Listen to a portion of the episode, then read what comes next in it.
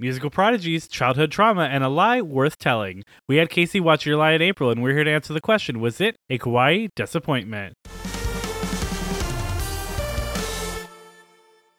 Hello, everyone, and welcome back to Kawaii Disappointment, your weekly journey through the worlds of anime. With you, as always, is me, your host, producer, weeb of all trades. And is someone playing the piano? I wouldn't know because of my very specific trauma response, PJ. And it's me, your manic pixie dream girl violinist, Skylar. And with us, as always, is our brand new head judge, harshly critiquing any deviation from the norm, Casey. I'm the Parks and Rec employee who doesn't want to get too chummy with you. So back to you, Peter and Shelby. I don't get that. April Ludgate. April. You're lying, April. I'm going to give that a 2 out of 10 when it comes to your introductions. Negative five. Damn, neg- Skylar's mean. well, that's Peter and Shelby for you. Regardless of what Casey said, with what everyone else said, and with the name of the episode, you probably would be able to glean that we are watching Your Lie in April this week to kick off Music Month in April. And that's no lie. It's almost as if we made April Music Month just to make this very bad joke. Literally. We've got a theme going. Not just music, bad jokes. That's the theme of the podcast. Oh my god. Actually, true.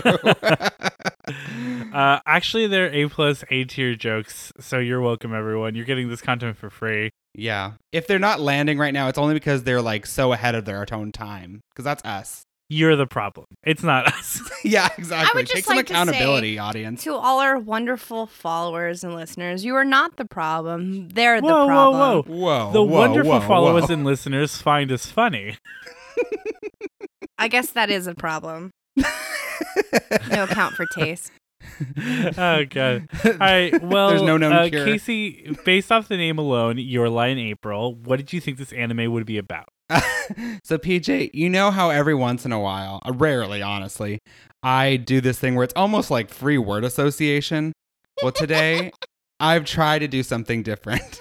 Uh, today, I'm gonna. Are you? Are you gonna actually try to do it this time? we'll see. So while I would normally, if I was doing free word association, I would say based on the name, this sounds like it's gonna be something artsy and tragic, like I don't know that lovely Bones movie. But I'm gonna instead say that um, this is about some sort of like cursed caused by a character who maybe lied about something on some specific day in April. Maybe your lie is in April is claiming that Easter is real. That's a lie. Easter's fake. The origins of Easter. what a bold stance to take. I- Easter is a very existing holiday. I've been to the store recently, Casey. Oh my gosh! Well, PJ just took a religious stand in this podcast, and I thought we were never going to I do that. did it. Easter doesn't have to be religious. It's about bunnies and candy. Also witchcraft. So, Astra. PJ, tell us now: Is Jesus real? No, no. I mean, he probably existed at some point, not in a supernatural form. We don't need to get into this. I'm an atheist. I don't believe in that. Uh, see, I told you guys we'd be doing something different today. um, I like the idea of like this weird curse anime that you've presented. They're like, "Why am I being cursed?" And every half, every, like every episode, at some point, the witch comes in and she's like, "Because of your lie in April, that lady. you shouldn't have lied in April. That's what gives witches ultimate power." oh gosh. You know what? Easter needs an anime. Someone make that happen. If that's not this, then it should be. Oh my gosh. Well, you, honestly, who knows? Your your idea is so broad that maybe the poster didn't change your mind, but once you saw the poster, did that change your thoughts? I was getting like Lion, Witch, and the Wardrobe vibes, like alternate dimension vibes, kind of. Um, like they're four students, and maybe they were like looking for something sacred at the school because obviously they're all students at a school because that's anime, and like, like maybe they were. I were feel looking. like you had to have looked at a different poster than me. It's just four kids laying on the grass. with some water. Oh, water. You're right. It look. I would say it looked like something a little more mythical. So I thought like maybe they like. Casey just goes to the beach and he's like, "What is this mythical place?" Poseidon! How did I get here? The 405? no, yeah, like maybe these four students like were looking for something sacred at the school and like maybe like they were looking for like the teacher's lounge and they stumbled into an alternative dimension and like I guess the beach in this case. I like it. I like yeah. it. I mean, it is very like reflective water, and it does look very like ooh spacey. So I get it. Right. By the way, didn't wasn't it a little letdown when you guys eventually found out that the teachers' lounge was nothing fancy? I never romanticized the teachers' lounge. I did. Me either. Um, fun fact, trauma story. We're starting early, folks. you can't. Bo- they, it can't both be true, Skylar. Well, it's both true. It's a fun fact. I worked in a teacher's lounge because my stepmom volunteered me to take her place in the PTA, and I had to run the whole thing. And I will never have children because I never want to be part of school activities ever again. The only part of that that was fun was the fact that I know I never have to have kids. We got traveling for life, baby. but the trauma was way stronger than the fun fact. Yeah, I was gonna say that's not even half of the trauma. I'm giving you points though for doing both. You did both. It's fun for someone. We didn't know it was going to be your husband, but it It was, was someone. fun for Casey. it was fun for me. oh gosh. Well, going off the poster, let's go through the characters on it. Uh, let's go the brown-haired boy up top. Okay, so the brown haired guy, his name is Zach, and he is like popular at school because he can do tricks on those like tiny finger skateboards. Do you guys remember those? Ooh, Tech Tech Decks. Oh, that's what they were called. I could not think of what they were called. Yeah, so he he's that's how he got popular because he could do tricks on his tech deck. And I don't um, think anyone is popular for tech deck tricks. Uh, I mean, okay, in- obviously you were in second grade, so like I don't know. uh, Skylar's like, you know how many guys I've gotten with because of their tech deck skills. Same, Skylar. Honestly, Same. though, PJ, if you bust out like a tech deck and you did like a sick ass ollie or kickflip, I would probably be like, "All right, we gotta go to the bedroom." Yeah, that's right. Ridiculous. Skylar, but also, uh, can I just say, dear listeners, Skylar has like the weirdest criteria for like what is super hot for her. Like the list, as far as I can tell, is be funny, Yep, play a musical instrument, Oh, that's pretty cool. or play with tech decks. I mean, honestly, sometimes magic tricks. oh, oh, and magic tricks. okay. But do you have to do all four or just at least one? Just at least one. I think that Come on, sounds like Skylar's humble. I, I, I- you know, I was gonna be on your side about this, PJ, but I'm with you, Skylar. The, all those things are pretty cool. Right? if he has food, also, I'm also in. Remember Well, that Casey, one that just time means you're I went on a date with someone in the middle of a relationship because I had no idea it was a date. Yes. That guy did magic. I'm sorry. I thought you were just hanging out with a friend, and I mean, so did you. yeah. that happens though sometimes. I like literally just have no inclination in my brain to think you would ever cheat on me, uh, because I trust you obviously Same. implicitly, Mhm. and so like I literally didn't even question it. Like I wasn't like, "Who is this guy? What are his intentions?" I was like, "Okay." And then when you came home and you were like, "I think that was supposed to be a date," I was like, "Ah, weird. Sucks for that guy. Sucks for him. I got, I got the girl." This is our new relationship podcast where we talk about obscure dating stories. Oh my gosh, I'm in for that one too. All right, so Zach, uh, he's good with tech decks. Yeah, and so like outside of school, he wears a lot of billabong, and like he wants to be Bucky Lasek because he loved playing Tony Hawk's Pro Skater. Ooh, yes. And he basically wants to be Avril Lavigne's skater boy, full on. So that's his vibe. the boy with the glasses. Uh, introverted guy who like he um like probably bi-curious um and like the brown-haired guy Zach he probably forces this guy to go out you know like to do outdoor things but he really doesn't want to. He kind of rem- I bet he like is like Arnold from the Magic School Bus where he's always saying like I knew I should have stayed home today like that's that's him for me Can't we just have one normal field trip yeah with a frizz? No, way. way. God, that song's good too. I can't wait till we do Magic School Bus, the anime. oh, Uh, next year.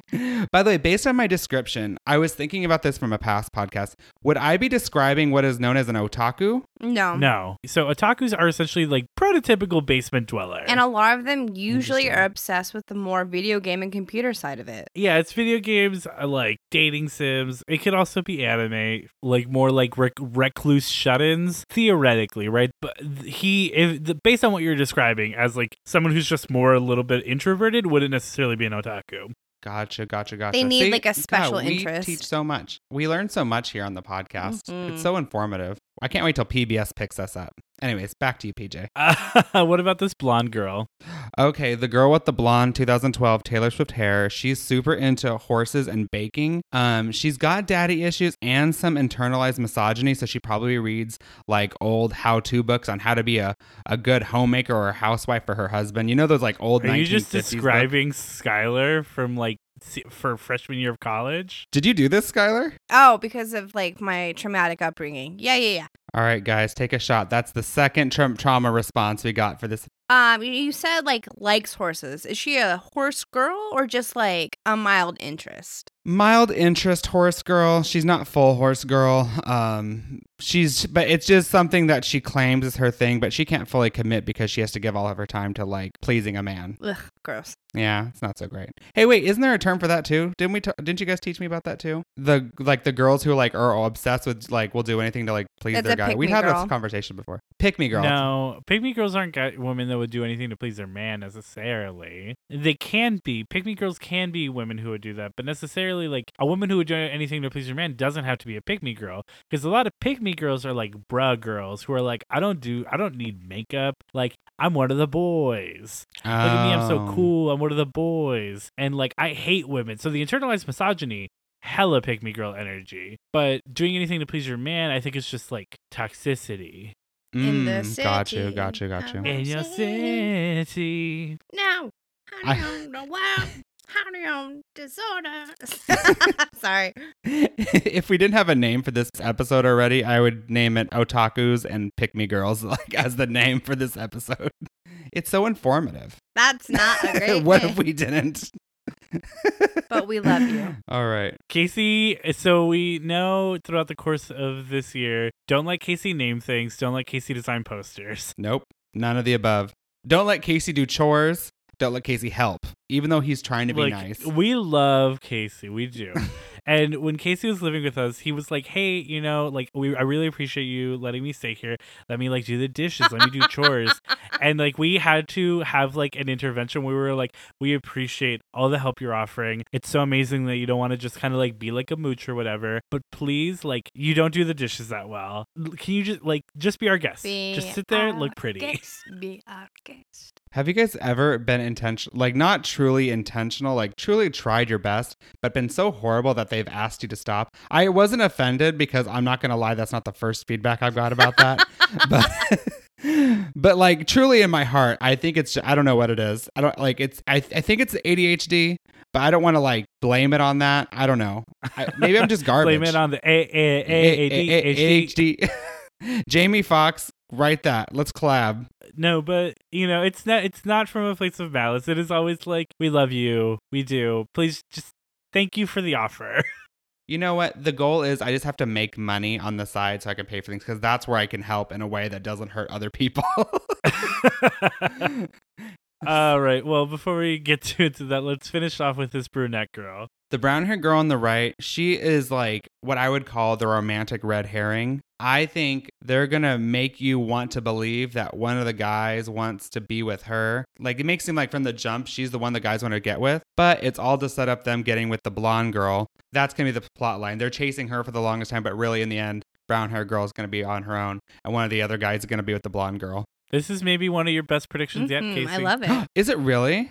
Oh my gosh! Oh, and I mean, so, obviously we'll get into it, but I mean, you're about literally about to watch the episode, so I don't feel bad saying one of the best predictions yet.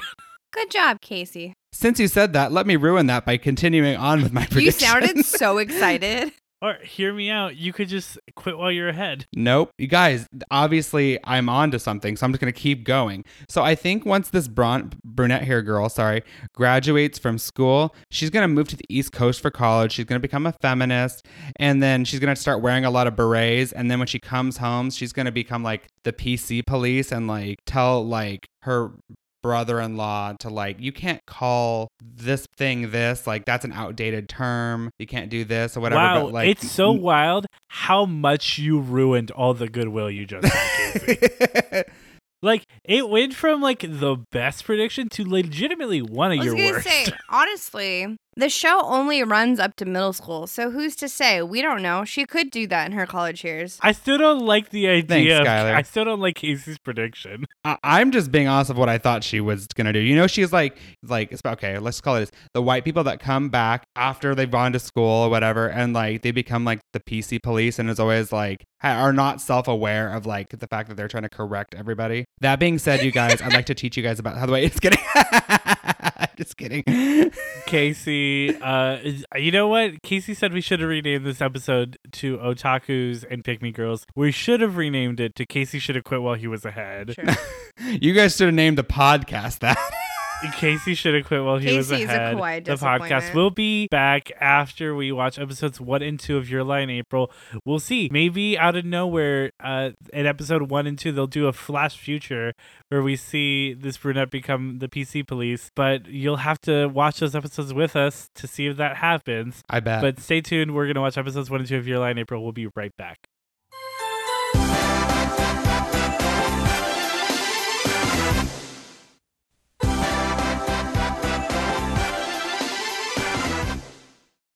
Right, we're back and we watched episodes one and two of Your Lie in April. Casey, what did you think? I did not see that future for the brunette girl, fortunately.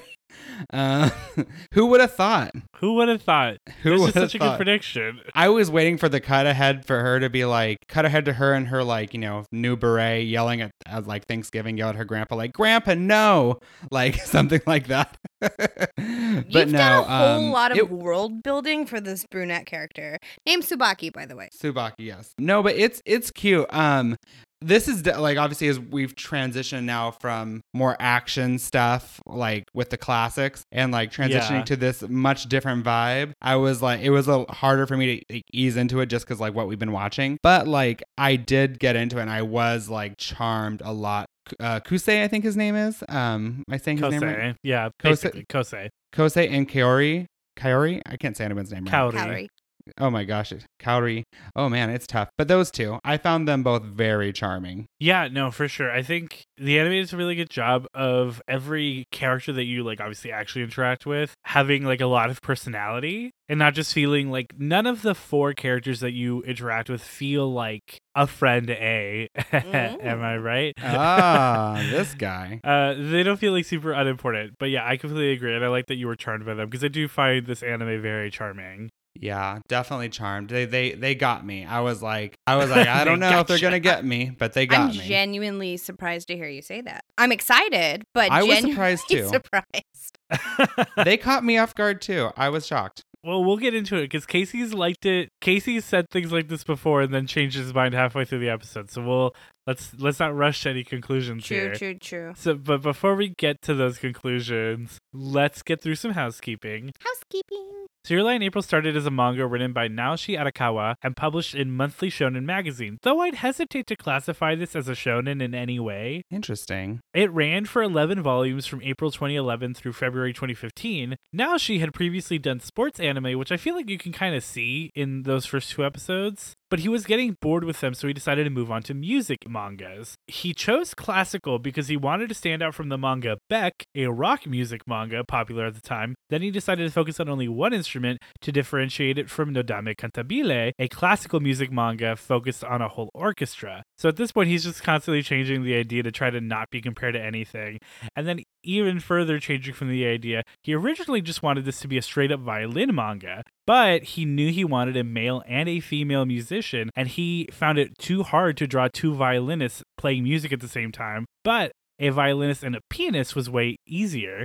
So that is how we ended up with what we now know as Your Lie in April. After a few changes, a few compromises, this is what we Man, have. I remember Beck, the band, and that manga. You're a loser, baby. So why don't you kill me? The anime was directed by Kyohei Ishiguro and produced by A1 Pictures for Fuji TV. It ran for 22 episodes from October 2014 to March 2015, which means it never aired in April once. Interesting. So that is a big lie in April. They really did it. it did have a standalone prequel OVA that released a few months later, and there's also been a light novel, a live action film, and a stage adaptation of the story. Wow. With all of that backstory, let's run down episode one and two very quickly. So, episode one, we meet Kosei Subaki, Ryota, and Kaori. Kaori is very shown to be very energetic, very magic pixie dream girl, and essentially Kosei is kind of just a sad, sad piano boy. We don't super know why yet, and Subaki's trying to lift his spirits, and so is Ryota. Subaki eventually ends up inviting him to a double date with them and and Kaori, where beforehand he meets her in a very awkward way, but then they all kind of meet together, go and and go to watch Kaori play violin. It completely awestrucks everyone, but especially Kosei, who starts seeing the world go from black and white to color, and he starts to develop these feelings. But you can also maybe see that Tsubaki likes him, and all throughout this, he feels like a side character, and there's a lot going on. So let's talk about Oh it. Oh my god. Okay. Uh, you know me. I gotta just say, animation, gorgeous, beautiful. Beautiful. Oh my gosh, yes. I was like, I wrote that in like first thing. I was like, oh my goodness, this is amazing. The cherry blossom petals everywhere. Oh god. The cherry. There's something about blossom the way they draw. Uh, yeah, and there's something about the way they draw eyes that I just love. I don't know why, but there's something so bright and like loving about the way the way they well, draw and eyes. it's funny you say that because um Subaki like calls uh, Kosei out for having a dull look in his eyes, and he's 14. He needs to have a sparkle, and yeah, it's really cute. Oh my gosh. the um but on that anime thing, like I'm an animation thing, not anime thing. That's the whole thing. Um, It's an umbrella. on the animation part of it, like it- you know what? Sometimes like things can be, I think, too.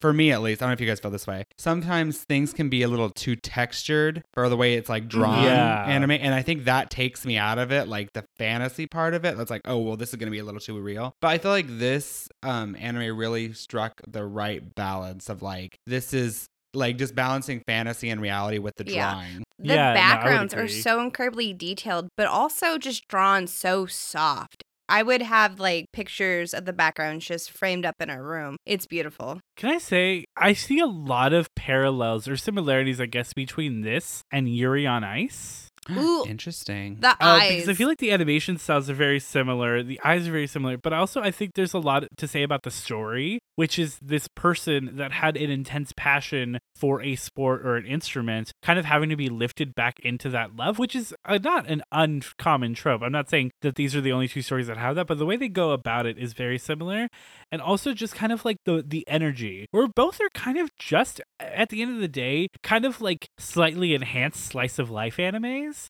but the way that they handle that life is just so loving and caring that it, it really envelops you in it while still making you care about the like competition happening outside of it right. Absolutely. You know what I was thinking of speaking of comparisons to this? I thought when I was watching this, I was like, this is just like Hilary Duff's lesser known work, Raise Your Voice. I will never get over that class scene with her singing ever, ever, ever. Oh my me neither. Oh my god, that was cringe. Um, by the way, Hill, congratulations on the birth of your new child. I saw your Instagram post today. Amazing.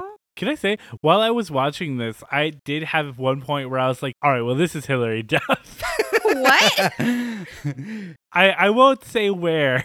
You know what I will say because it's not the choice I went with, but the first few notes of the outro song, I was like, so this is a Hilary Duff song. oh, first album, definitely Metamorphosis. Yeah, I could see that. yeah, I was like, this is Metam. But then obviously the vocals kick in, and I was like, okay, so we're changing our, we're changing, we're changing. Gosh, did I tell you guys that I did a Megan Thee Stallion Hilary Duff playlist this week, and it's been fantastic. You did.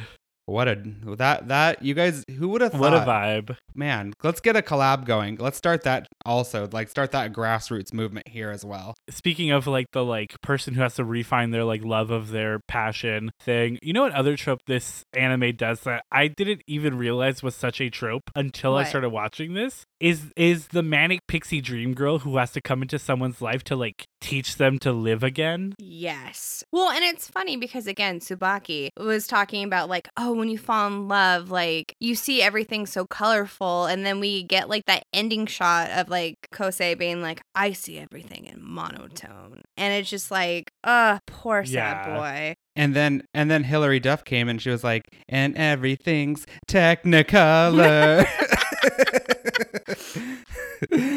oh my gosh. By the way, What what's that? la- Uh, Su- Subaki. When I was when I first heard her name, by the way, um, I don't know if you guys thought this, but I was like, wait, is that not food? Isn't that a food? And I was like, no, that's the Greek sauce thing called Suzaki or whatever sauce or whatever that is. Tzatziki. Tzatziki. Tzatziki. Yeah, see, I can't even- So I was like, what TJ is that? makes really good tzatziki So sauce. good. Hell yeah. Oh, I It's love it. I love so good. So speaking of him being a sad boy, a really a long time ago when Skylar was telling me about the anime, I was like, oh, so it's like a musical prodigy, and she was like, yeah, but like, and obviously this is like not a spoiler, spoiler, but like obviously like you didn't get to see this, but as they get into like actual competition later on in the anime, like the contestants are all just mean, right? Because like it's very competitive. And I was like, yeah, well, you don't become good. You you're not you can't be a child prodigy at an instrument without a lot of childhood trauma. Totally. And I was like, because the only way you get childhood prodigy good is by your parent uh, mentally or physically abusing you to be that Why way. not both? And then once I started watching the anime and like you have the scenes of like his mom like literally just like being terrible to him, I was like, Literally, ah, when see, you said right. that, I was like, "You're not wrong." Oh my god. Oh my gosh. Speaking of his mom, I knew when they panned over to her, like I was like, she's gonna she be dead, did. isn't she? Yeah. Like she dead as hell. she did, So- dead as hell. She got no knee. The first two episodes don't do a great job of showing you this, Casey. This isn't a spoiler. This is like a crux of the anime, but it just doesn't really super show it in the first two episodes. Is that breakdown he has at the end of episode one while he's playing as a kid? It's because the trauma from his mom's death is so intense that he becomes deaf to the piano specifically. Oh my gosh. He cannot is hear the piano. It's hard when like the thing you love is also a trauma trigger. That's Yeah. tough. Well, I mean, and then you even Ooh. see like when he's alone in his house because his dad, you know, does the typical Japanese father thing where they just don't live at home and they're out of the house working always. Like he's just like, I hate the piano, and you're like, oh, okay, so yeah, this is this is definitely a mom thing. I did not know that was a trope for Japanese dads though. Oh, it's a hella trope, Casey. Pay attention, especially when we watch shonens, but in general, when we're watching anime, Oh, yeah, pay right. attention. Almost no dads. Yeah, I was thinking, what was that one we just watched? Um, for in the classics month, it was uh, Neon Evangelion. Genesis Evangelion. Yeah. A very absent and very terrible father. Yeah, Because essentially, like, the trope is because Japan is a very work focused society, right? We've even talked to you about, like, uh, I forget the term, but there's a term for Japanese people literally working themselves to death because it's so common. That's how PJ's gonna die. Not anymore. I've been off for a year. we'll have to think of a new way. but it's such such a legitimately common thing that it is very common for kids to almost never see their dads because the dads are always out working. Also, it's called um karoshi. Karoshi is the death by work. Yeah. Karoshi is so common, unrelated to that. Just in general, kids never see their dads. Like it's so common that it's almost always in like anime because people just don't really see them. And Skylar was telling me about this, but apparently once like the dads finally retire, the wives like don't know how to handle having a husband at home all the time. Oh yeah, that's a dynamic God, I forgot what it's called. It's like it's called like something death because like the they're like yeah the wives begin to die just because they cannot handle being around their husband full time. Jeez. You know, I think this would all be solved if like those Japanese dads had heard a little song called Work from Home by Fifth Harmony. I really think that would have We can solved work it. from home. Exactly. You can work from home. uh-oh. You ain't got to go to work, work, work, work. See, that solves the whole that explains everything. Well, not to like keep derailing it, but it's really interesting because um, there's a huge conversation between like younger Japanese people about not wanting to work to death and like wanting to spend more time with their families and there's this huge divide between younger and older people because the older people are like well this is what you do to provide for your family and they're like well i want to spend time with my family and then they're like well you're lazy and they're like why i'm still working like it's fine just because i'm Yeah. not like putting uh you know working literally like 22 hours a day That's Mhm. true. No, for sure. And I think there's a similar conversation happening in America. I was just gonna about say. like should a 40 hour work week really be the standard to be alive like you know and i know a lot of countries are experimenting with shorter and shorter work weeks and i think that's the right way to go i like i don't think we should be slaves to like a corporation or need to work all of our lives to like literally exist on the bare minimum right yeah, so true. Ooh, so I would like to say, out of the three women we see that um Kosei interacts with, all of them are violent. His mom, Subaki, and Kaori. All violent towards him. Well, they always say you basic you you end up with your parents, right? That's what they always say. Oh, Have you guys found that to be true for you guys? No. I definitely think it's true. You think you're like my father? So I think it's partially true, right? I think you pick qualities that are either that you almost kind of realize not inherently, but somewhere in the back of your mind you can't live without. Because even like me, who like you know doesn't really have a relationship with parents anymore, obviously because my mom's passed away and my father doesn't exist in my life, but like I see He's certain traits of of shit. but I see certain traits of them in Skylar. Like it's not the traits that like I like hated, right? Like I'm not saying like yeah, all the most toxic behaviors of my parents are in Skylar, but like I see some of that nurturing, I see some of that personality, just like some of the g- better parts of them in Skylar, very minimally. Like you have to look for it, right? But I think to an extent like the first people in your life that you're taught to love, whether you continue to or not, are your parents. True. Wow, And that's so, like- real deep. That was deep. I was gonna say, but true. and uh the things that you and when you love someone especially when you're kind of forced to love someone you have to find the thing that makes that love real and you find that Mm. by looking for the good qualities and because of that your idea of what a good quality in a person is is the few good qualities your parents might have You guys, we just got a master class right now. That was really something, PJ. I'm like thinking about that with my boyfriend now. I'm like, okay, I can see that too. I get that. Oof. That was intense. That was intense. I need a cigarette now. Right. And a We good cry. go. Someone get the wine. relationship philosophy is skylar's fifth turn on uh, as is mine. I'm just kidding. oh my Uh, gosh. God. But speaking of that, I agree. Like he does kind of look for like I don't even think he looks for strong women, but he finds strong women. And I kind of find that in myself a lot too, because like I was like almost solely raised by women. Like my father was kind of always working, and obviously when he was around, I hated it. But um, you know, I was raised by my grandma, my mom, my sister, like who was you know like old enough to help raise me at the time, and you know, and I was close with my sister who's similar age to me like i was surrounded by women so all i had was strong women in my life and because of that like you look at the people that i'm friends and in a relationship with like skylar's a strong woman and you know my I'm a strong woman. well casey like you know like obviously not to like belabor a point that you used to make a lot in oh, I, I knew this would finally come up. I knew it. But okay, you know, you for it. always had that like, you know, the reason that gays love strong female characters is because like it's that ownership of femininity that they've been chastised for. Speaking of which, shout out Lil Nas X for like such an Oh. amazing Oh music my video, God. an amazing song. I'm If you have not my listened to hands over here. Montero, "Call Me by Your Name," it is a beautiful, beautiful expression of coming out as a gay man Mm. and owning uh, the hate that is given to you. And fuck anyone who gives it any kind of fucking shade. Well, That's anyone that right, gives it shade are the people that it's specifically targeting. You know, like it's about those the, the hate that those people gave him in his life. Unrelated, beautiful, beautiful, beautiful. I think we could talk about that for a whole podcast, but I won't let us. That's Right. our new podcast. But like, you know, I feel that with you, Casey, right? Like, and then like, honestly, like, I only have two straight male friends. That's a lot. That's I have uh more from like my past before like I kind of like was okay with my queerness. And I, they're still my friends. Like that doesn't discount them as my friends, but the people that I'm closest with today are, you know, my like female best friends. I have two female best friends. I have several female very close friends, and then I have you, Casey, I have Patrick, I have Skylar. I have these I'm surrounded by women and queer people, you know? That's Same. the And I think I that comes Me, Leave. your best friend and wife, Yes, Yep. it's true.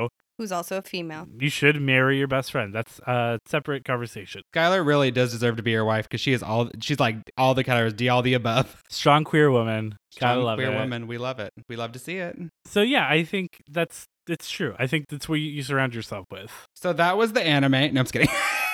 Casey, what did you think when he um when he sees Kaori for the first time playing the melodica? uh, okay, it was beautiful, but can I tell you what got me? What What? really got me is like after that, towards the end, where he's like, "I'm not gonna go to the viol- the performance," or and she comes and grabs his hand. Like that got me. That got Oof. me. But Yeah. Yeah.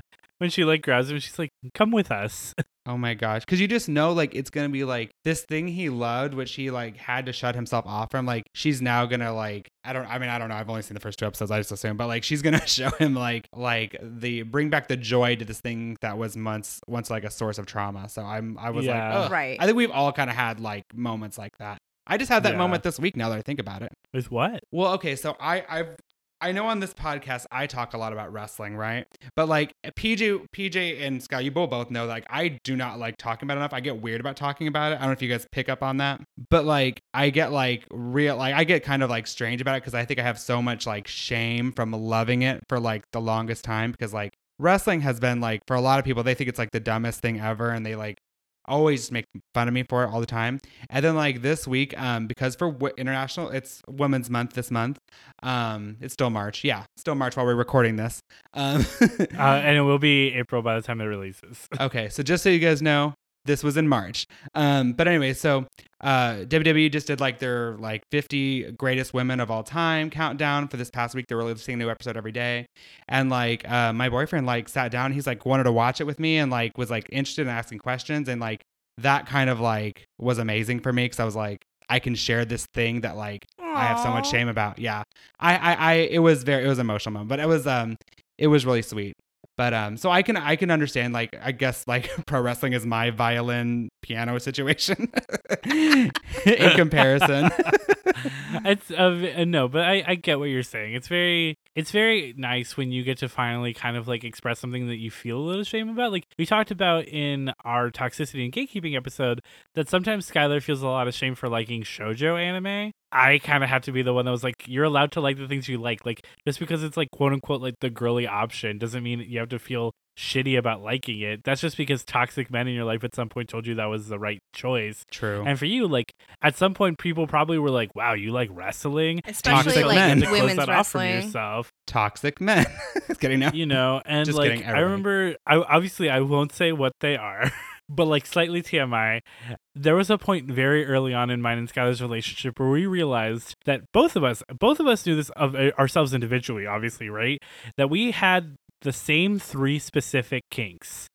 and they're very, very niche kinks. And the moment that we realized that we both had all three, especially considering some of them are like rare as hell, we were like, oh my God, what? There's someone else that I get to like not only share this with, but that I'm like sexually intimate with. Like, this is great. Mhm. Right. That's so true. It was That sh- shocking. You guys are a triple. You guys are both each other's triple threat. I love it. Yeah. Comment below if you guys would like Skylar and PJ to reveal those kinks for a We good will amount, not. amount of money. we will never. we will not. what for a good Can amount I say of money? it's none of the gross ones. I will give you that. I didn't think they would be gross. I thought they'd be pure, but just the fact that like you have them, I thought like there would be like you have to be protective of those things. So I understand. Yeah. The other thing I wanted to bring up with this anime was I feel really bad for Subaki because you can super tell that she's hella into Kosei and she's doing all these things to try to get him out of his shell, but all she's doing inherently is pushing him towards Kaori. Yeah, that is a vibe. But like we know why she's doing it. She knows that um by watching Kaori, it's gonna re like reinvigorate his love for music. No, we for kinda sure. see I it see what she's going for. But at the end of the day, Homegirl's super into him, Oh, yeah. obviously. And all she, it's like literally, she's like literally introducing him to the competition, right? And Casey, that's like that romantic red herring thing. like you were Romantic totally Yeah, when you were like romantic red herring, I was like, wow, that is exactly what's happening here. And then the rest of it was pretty accurate, almost, except for the end part. God, I should have stopped while I was ahead. Yeah. Casey Which should've one of us warned you? ahead. I wish you guys had warned me too, but I guess you know, you live, you learn. I know we're terrible. You know, I really like the blend of humor they have in this anime because a lot of like slice of life, you have very calm, very like beautiful and thoughtful anime, but they just uh they blend the comedy pretty well. Yeah, I would agree. Skylar. Yeah. It, it, it- it's a they have a it's a nice balance for that transition, like from the serious or more romantic, traumatic moments. I just I love how Two Face um Kaori is like when she's meeting what's his face and she's just like I swear to God if you say Oh, anything, If you say yeah. anything, That- yes. well, and also like he has that like accidental upskirt shot of her. yeah Which Casey, do you know like the upskirt stuff in Japan? I did see the first episode of 13 Reasons Why, where Hannah got um, a picture up her skirt and that passed around school. So I imagine that's very challenging. So, fun fact Ooh, to coin it's Skylar's little fact. fun fact. In Japan, all phones have to make a noise when they shutter when they take a picture so that you know that someone is taking a picture like you cannot shut it off like you know in america like if you silence your phone like you don't have a shutter sound that is not allowed it's literally illegal for a phone to not have a shutter sound in japan Wow, that is a real that indicates a real problem, but I mean, I guess that's helpful. Can you imagine them doing that to guys like with like taking pictures and like balls? like, I don't know why that like that's not appropriate either, but that's kind of funny. so this kind of ties back to kind of like the workaday culture, right? So Japan, Japanese culture is very interesting because you have like the intense work culture, but you also have like this very conservative culture, which is especially kind of jarring when you look at things like anime and hentai. And what what essentially happens is it's kind of like this outward expression of like a ton of repression. Kind of Japanese men and women, but Japanese society is kind of taught to be very internal, like repressive and conservative. Mhm. And so the response ends up being that when people finally kind of break or get a chance to let loose, they kind of just go wild. And that is why like they have such an intense perversion issue is because men are kind of like holding it all in and like they have they're not taught to like process their sexuality or emotions in any sort of healthy way. So they let it out in the most toxic way possible. Oh, Um, yeah. and that is a big con there's a big perversion problem out there, right? Where it comes to like not just being into perverted stuff, which is fine, let your free flag fly, like watch all the filthy hentai you want. I'll be right there with you. But when it comes to like literal sexual assault, right, which is the problem. Yeah. And Right. it doesn't help uh that I think the age of consent is like 13, right? And there are a lot of people advocating to get uh to raise the age of consent. But um their rape laws are barely existent and they they really protect men. Like coercion is definitely like the woman's fault. It's really sad. Uh, Like it is over there. Like it, they truly do go with that. Like, well, why were you dressed like that? Why you shouldn't have been out doing this? Like maybe you were tempting him, which is terrible. Yeah, you know what? Speaking of this topic, um, I have, I think, I don't know if I've told this story on the podcast before. When I was in Japan, I had gone to, I was in Akihabara. It was um, my friend Charmaine and I. We were gonna go check out like one of like the sex stores there, just see what it was like, you know. And it was like five stories of like at the sex store, so it was huge. And um, we go in and um, like my um, like on the first two floors like everybody's there so they have like men and women in there or whatever um and then like on the third floor my friend and i were going about to go up there and they told my friend like you need to go outside. You can't go upstairs. They don't allow women go upstairs.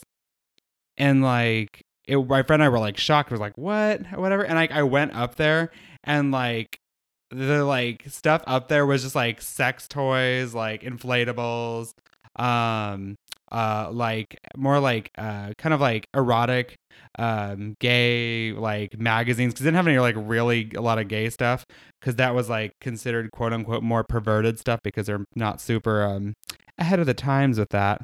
Um but like it was just kind of interesting like how they are more like men can have sexuality but it's still a secret and like yeah it's you're right it does all contribute to like that perverted culture in that way Well, and there's a well, and like, I mean, I, I'm only gonna say like a few more things on this because I don't want to get too lost into this conversation. But like, it is like a very different sexual culture over there.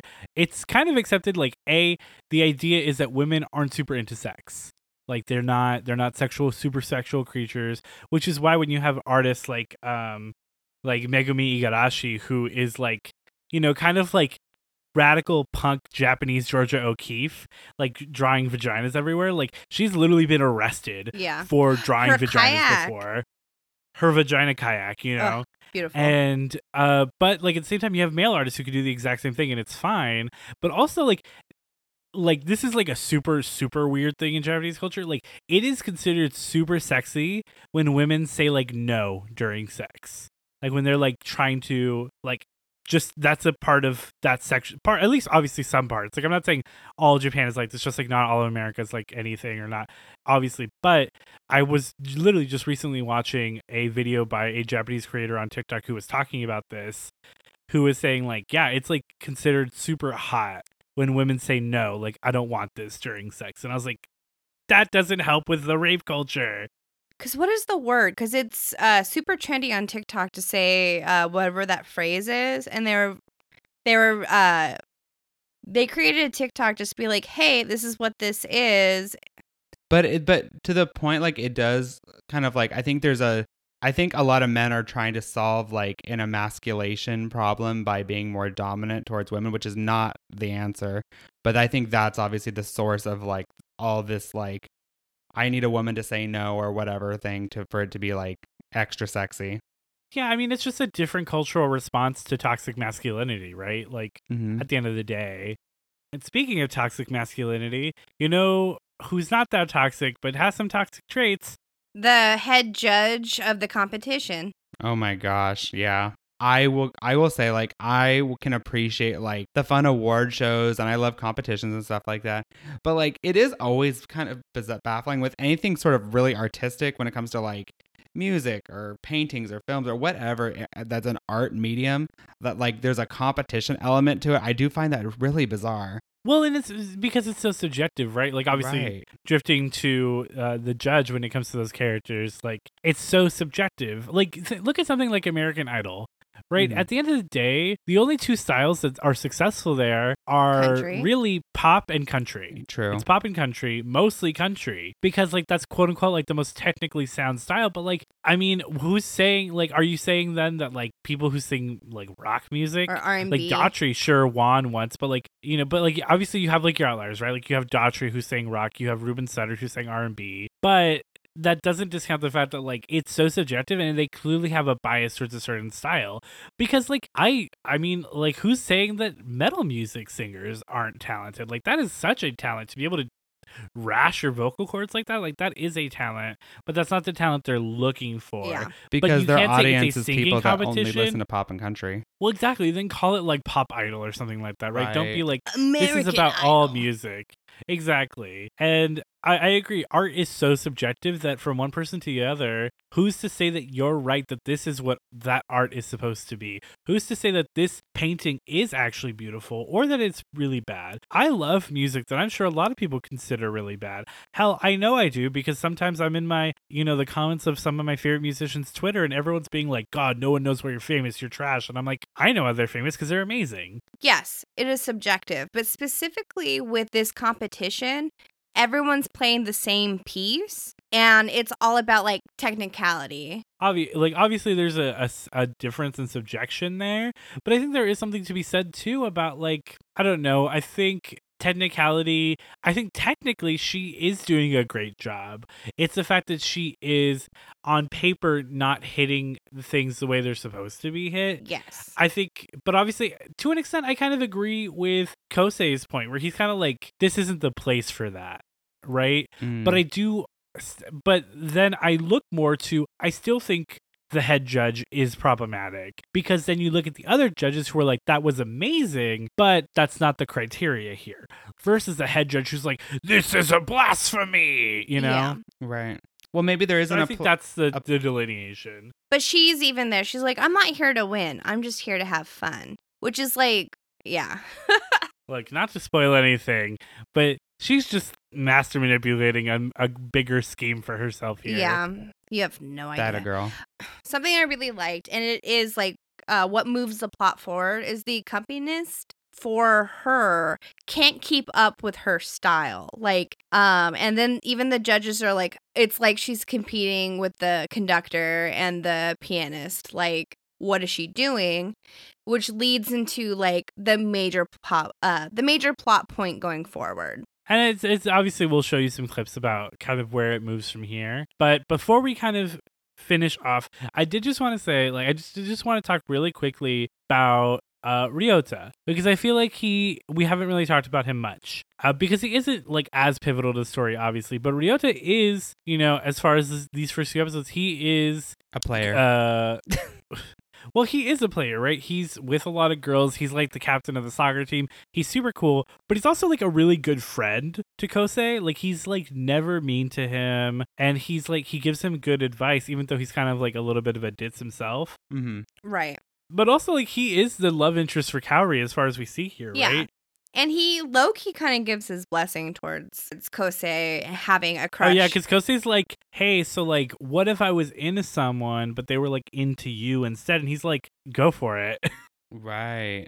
But he Mhm. also says like this very beautiful thing uh, where he's like, you know, the reason that it's so easy to fall in love with someone that's already in love is because they shine so much brighter, which I will say is kind of true. I feel like hmm when someone gets in a relationship, like they like people find them so much more attractive in a weird way. Like I was getting no play, right, as a person. like I was getting no play in society. I was going for it and getting shot down. You know, Dikembe Mutombo, not in my house. And then all of a sudden, the second I started dating Skylar, it's like all of a sudden women started finding me attractive and like trying to get at me. And I was like, sorry, sorry, I'm in a relationship now. And it's like, where were you when I was single? But you, sh- you, I think it's because like when you're in, when you're in love with someone, you a are just happier. You're putting off at a bigger, brighter energy, but Mhm. also you're not trying to impress anyone else anymore. So you're becoming more authentic and more the person that you should have been, quote unquote, to begin with. And so like people are just like, wow, who's this hot person who isn't even trying to be like into me and like they just seem so happy. Like that's what I want. That's the nice way of saying it, PJ, but let me tell the audience what it really is. You know, in the beginning of Hocus Pocus, when those witches try to come and like suck the life out of that young child, that's what it's like. How? it's like that because they want to steal every someone someone's happy and they're not and they want to like there come are suck people like that. That's not who I'm talking about. I know. I'm just trying to address that certain audience But they know who there they are are. people like that. There are people who see someone else's joy and all they want to do is ruin it. And then the second that they realize that they that it succeeded and you're no longer with your person, they'll drop you flat. They never wanted you. They just wanted other people to not to be as unhappy and terrible as Yeah. they are. So I used to have a friend um who I considered like a really good friend and yeah, she was just a really ugly person. She was cute, but she was an ugly person like on the inside. and a little bit on the outside. Can I just say, no, I'm just kidding. I don't know her. I, I would agree. Ooh. I would agree. But yeah, like things just came out like she tried to sleep with all my exes um just to prove that like she could do it and anytime she got called out, she'd be like, "No, we're not even friends." But then like tell me she's my best friend and she would try to break up other relationships that my other friends were in just to like she just has low self-esteem and it sucks. And so she would just try to take everyone else's partners. Yeah. Yeah. And just to prove that she had some uh, equal or greater worth. and this is literally like 6 years later and she's still doing the same thing and it's it makes me sad. But Ryota is not like that. He's Yeah, a cool she- guy who just likes playing the field. I think every girl he's with kind of probably knows that he's with these other girls. He's not an exclusive guy. Uh, and you know, he's just kind of is having fun. And you know what? If you're into one of these girls, he'll back off because he's a cool, cool guy. Yeah. Ryota, you're the cool, cool guy. Two thumbs up. And with that, I think we're gonna call it. I think we've talked about pretty much everything I wanted to talk about. Is there any a topic that we didn't get to that you wanted to bring up, either of you? What was that part in the beginning where um he got hit in the back of he got hit in the head and he was like left in a pool of his blood. I told you and violent then- women. I- and then um like Subaki was gonna like leave, be like, just kidding, nothing happened here because she didn't know it was him. And then when he yeah, woke she up, was she's like, like, "Oh, thank get- get God. Right? And then after she's like, sorry about it, like was like the next scene, she like hit him in the back of the head with a baseball. I'm like, come on, Subaki. Speaking of that, though, I mean, so yes, I think that's all just like violence. She is like a little problematic for trying to leave the scene of a crime. A But yes, a little problematic. you know what's some total BS is the fact that he had to write an apology letter with them. He was the victim. Yeah. I agree. That was BS. But you know, teachers be like that. They're like, oh, you're all in Teachers do trouble. be It's like, like no, that. how about you do that? Like, actually do some detective work here, fool. Teachers be like that and women be shopping. Women be shopping. Am I right, That's ladies? our next Ooh. shirt.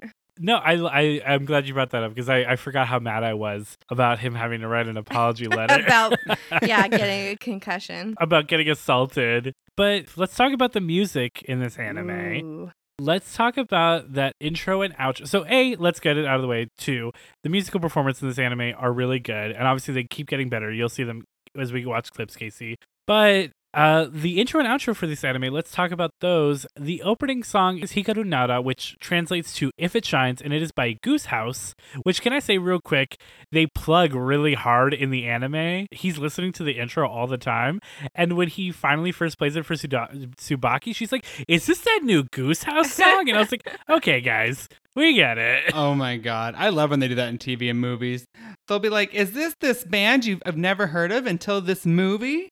Them? This song?" So, regardless of that, Casey, what did you think of the opening song? Oh my gosh, yeah. Um, I don't know if you guys got this vibe. I was thinking it sounded like the Office intro, but like obviously a different version. Like if you think about the American Office intro compared to that, there's like weird similarities for me with it. I liked it, and it changes. Obviously, it doesn't sound super like that towards the ending where it like starts picking up. But yeah, for some reason, it reminded me of the Office intro. Is that strange? I don't get that, but like, I trust you. Yeah, listen to it back. Listen to it back. Yeah, like I trust there's you too. there like like if you listen to back, you'll know like oh, I could see why he thought that. I'm not like saying it's exactly, but there's something similar. What about you, Sky? Oh God, I've been listening to this song all week. It's on my playlist. Um, it's beautiful. Also, it's just really fun, and again, just the animation's so gorgeous. Yeah, I I love the intro. I think it's really good. I don't. It's so weird because like the first like ten seconds of it are always kind of like a miss for me. Like I'm always like mm, this intro, but then like it kicks up really well. Yeah. It, I I would kind of feel like if you have only watched like the first couple like half of the song or half of the like intro, it seems like it's one type of a song, and then towards the other half, it, like I feel like it kind It's of a comes completely in. different song. Yeah, towards the end, yeah, it's real kind of crazy. Uh, yeah, no, I, I love it though. I think it's really good, especially Yeah. once it gets going. Let's talk about the closing song. The closing song is Kirameki, which translates to glitter, and it is by Wachi or Waki. I'm not positive exactly how it's pronounced, but it's W A C C I. Ah, them totally. I know all their works.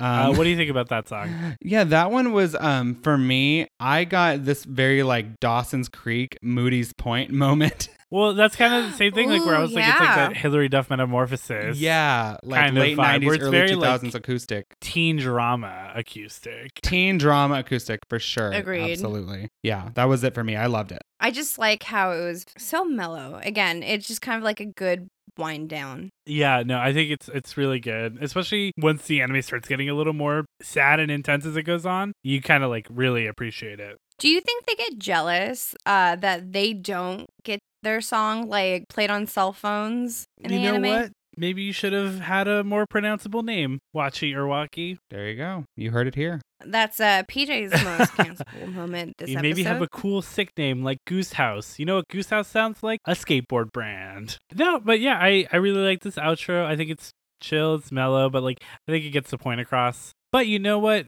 point I'd like to get across is who I think would do these songs justice. Let's go to my second favorite podcast segment.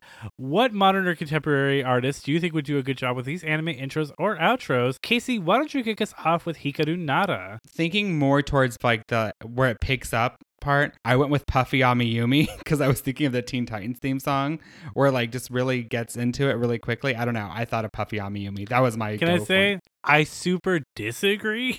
I, okay, the Teen Titans theme song though, unrelated. But I it's agree. Like I love so the good. Teen Titans theme song, but like I think this isn't that vibe at all. Oh, see, I like I just I was just thinking. I don't know. Something about that just triggered that for me. Is in it my just mind. two people harmonizing? in a very quick beat? Maybe, maybe that's what it is. I I I won't you know try to put boundaries on it. Maybe that's what it is. It could be. I support your hi hi Puffy Amiyumi. I know they're just Puffy Amiyumi, but that's I always remember they're not anime, they're cartoon hi hi Puffy Amiyumi. Skylar, who do you think would have done a good job with this? I'm gonna go with the French band Video Club, who had a very popular audio on TikTok. What was that audio? I don't know it.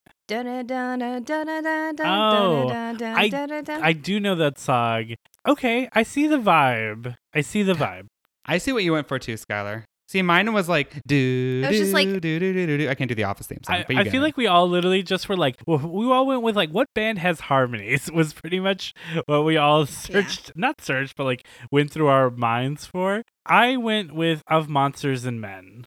Oh yeah. Oh, I could see that definitely. I feel like it's a similar vibe, a similar energy. I don't think their voices fully match up, but like it's it's hard because you really do want to find a musician that does have good like harmonization because this song has amazing harmonization. Mm-hmm. Absolutely. Yeah, it's so good.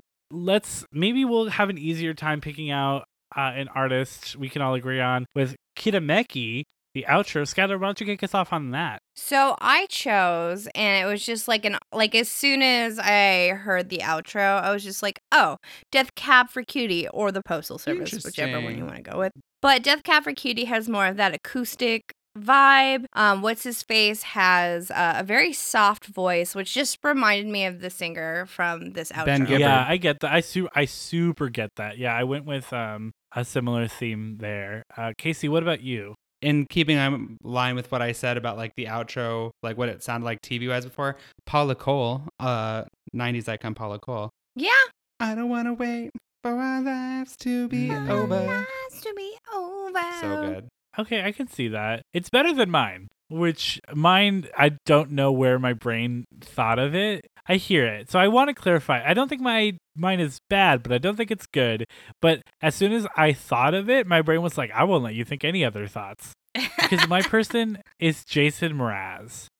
Shut up! I literally had Jason Mraz uh picked out because he has it. that And same similar soft voice, right? That like because it's very soft melody music. Yeah. Um, because I did that, you know, that thing where I second guess myself. I had chosen Death Cab for Cutie, and I was like, maybe that's not the right pick. Then I went and looked up Jason Mraz because, like, he's got that vibe, nice, cute. And then I was just like, no, you know what? Go your first instinct. Let's take a break from talking about this. Let's watch a few clips to give Casey some additional context, and we'll be back with our closing thoughts and closing segments. So stay tuned, everyone.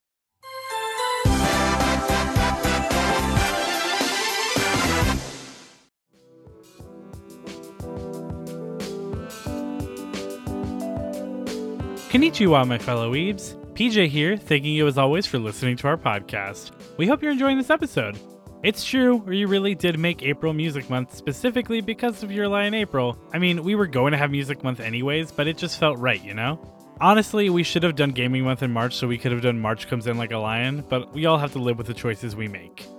See what other choices we make by following us on social media. Follow us on Facebook, Twitter, Instagram, and TikTok at Kawaii Desu Pod. Speaking of TikTok, the secret word, or words I suppose, for this episode are banana nut bread. That's banana nut bread. Make sure you're following us and be the first person to comment on our secret word video for Your Lie in April. Don't know what the hell I'm talking about? Go check out our TikTok for more details. On Facebook, you can also find the official Kawaii Disappointment group, where you can interact with us as well as other fans of the podcast. Or go to our website, kawaiidesupod.com, for links to those socials as well as all of our episodes.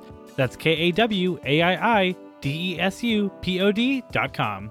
Spread the word about us, and if you feel so inclined, leave a review on iTunes. It really does help. Tune in next Monday as we continue Music Month with the rocking dualities of Nana. You won't want to miss it.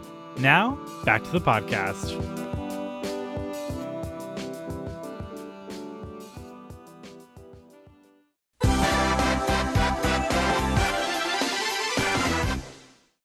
We're back. and We had Casey watch some clips, get some additional context, see some additional beautiful arrangements, get some additional lies in this April. Casey, what did you think after all that? I can't believe you said that joke. But uh, after all of that, um, it was beautiful. Um, to- really, uh, really, really lovely. Um, the music is enchanting. The visuals are amazing. Um, I know this is more about music, I guess, this central storyline, but man, the visuals, like, truly stunning. Yeah, stunning, Oh, stunning visuals. So beautiful. The amount of times I cried watching this whole anime, too many times. Too many times. I cried watching the clips. Good. I was Ugh, okay. No, it's it's. Ugh, Casey has no heart. That's why. yeah, I mean, it was definitely there's some tough stuff, but yeah. Who's too tough to feel hearts? He's too tough. Oh my god, No, the lies uh, you tell no, but this we love it. She was the lie in April. She was the lie. The lie in April was the friendships we made along the way. Jeez. Oh my god. Happy 10 year anniversary, guys. Yay! Yay! It is, as we're recording this, a day after the 10 year anniversary of the day where Skylar and Casey became my friends. the greatest day of your life. And we became each other's friends. Like Casey and I didn't know each other that Oh, day. I thought you guys had already kind of like hung out and stuff. Mm-mm. No, we. I I think we saw each other across the room, but like we didn't actually meet until Skylar was doing the makeup for me uh, at the so then photo this shoot. is the 10 year anniversary of us becoming friends on the long lost and i literally mean lost because it does not exist anymore Patrick. uh dracula rap music video shoot Yes, which I wrote and uh, co-produced uh, on that. Um, I am a starred in. rap star and starred in. Yes, Yeah. so i guess we're also an anime about three friends brought together by music yep. Oh Wow, my god. how meta. patrick is our ryota because he's like kind of in the background Right. Yeah, and also because he's the reason that we don't have that music video to reminisce on Damn it. yeah. I could have been winning Grammys already. could have all been winning Grammys. But I mean, so with all of the episodes that we saw and all the clips that we saw, uh, Casey, did you end up with a favorite character? So, um, my favorite character, I think if I had to choose, yeah, I'm gonna go with Kaori. Um, I just found her like I didn't I like from what my prediction on the poster, I don't think I was gonna like her, if you could tell. But like Yeah. I ended up really finding her charming. I think what won me over was just it's the end of the first episode and it's the dynamic she has with uh whatchamacallit, um Kelsey. Still can't say his name. That's okay. But like just like the like the way they meet, the way she like acts like super like mean to him, but then she's like nice in front of everybody, which I thought was really cute and funny. And then the fact that like that scene where she grabs his hand to bring him to the recital, like that was I think that scene has made me really like make her my favorite. Love that. No, she's she's phenomenal. Uh, Skylar, who's your favorite? Kaori is also my favorite character. She just she made me cry way too many times, and if you could make me cry in a good way, I love you. Don't make her cry in a bad way. Then you're gonna be on That's the podcast as a That's trauma yes, story. and trauma. That's trauma drama. Trauma Drama, our new new podcast. I, you know, honestly, I w- didn't think it was gonna be Kaori. Like, I went in being like, yeah, she's cool, but you know, she's just kind of like the manic pixie dream girl character. You know who I love, and I still love. It's like a close, close second is Tsubaki I knew it. I stan a secondary character, but Kaori just. God, she is just pure joy, and I love it. Is this the first time we've all agreed on the same character being our favorite? Yes, But it might be. it is. It is, yes, I think so too. Wow. Well, she's just such a good character. What are you gonna do? Yeah. You know? yeah, she's I, I- amazing. totally. Yeah, and then I, if it's the first time we're agreeing, then what a milestone. What? Let's see if we continue to agree when we ask you, Casey, the big question will you continue watching this anime? I definitely would consider this a kawaii success. Um, uh, classic misdirection. Uh, no, yeah, uh, this was a really good anime. Um, obviously, I would need to feel like in a place where I needed to watch something really dramatic. I feel like to watch it. Um, I couldn't like for me. This isn't like an every like this is too emotional for me all the time. But like I could definitely see myself watching this regularly on a uh, certain uh, emotional binge. No, I I could love it. I completely agree. I hadn't really super watched it until I watched it for this episode, but Skylar had been gushing about it for such a long time, and obviously just the anime community in general had. And I watched it, and I was like, wow, this is like so good. Yes. Yeah. Oh my god. I watched it when it like first came out, so like it's been a long time waiting for PJ to watch this. Like, I'm just glad we were able to make this joke so that I could watch this anime. But yeah, awesome. I'm glad we all enjoyed this anime. I'm glad we all have the same favorite character. It seems like we're riding high. Let's see if we can keep that going. Cause it's time for everyone's favorite podcast segment. Is there an AMV for that? AMV Anime music videos Is there an AMV